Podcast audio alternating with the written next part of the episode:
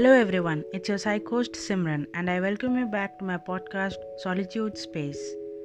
In today's episode, we are going to discuss about those questions, the solutions to which helped me in being a better person.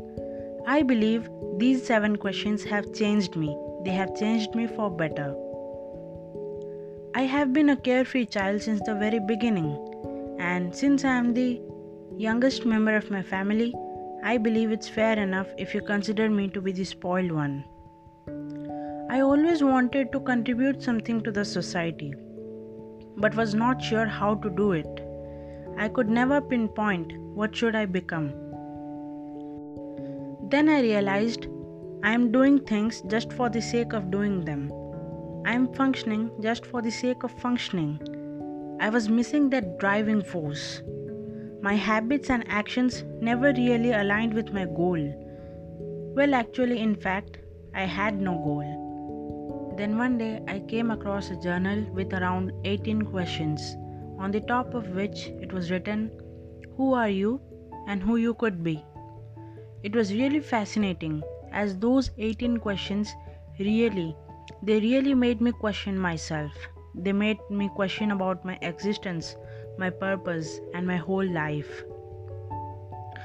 After searching online, I found similar journals or exercises, as you would like to call them.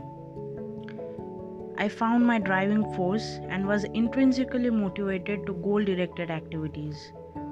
It was clearly visible and reflected as a change in my thoughts, behavior, personality, academics, and other areas of life.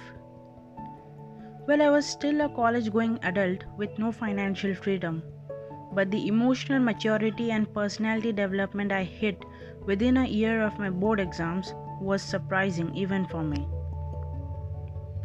A lot many of my friends and acquaintances have asked me what were the fundamental aspects of your change? My answer was I relentlessly committed myself to answer the following seven questions every day. Obviously, this does not stop there, as there is a lot more to changing your life, but these have the power to redirect and upgrade your life. As you listen to the each of the following 7 questions, focus on them individually for a few moments and try to get the answers. Question number 1 Am I grateful? It's very important to appreciate the little things you have in your life if you are not grateful for what you already have, you can never be motivated enough to achieve the greater things.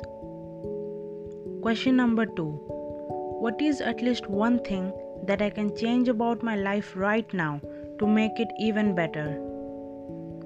Question number three Which three words must define me till the end of time? You need to choose any three adjectives, but at most three, which you want yourself to be defined with. Question number 4 Are my actions goal directed?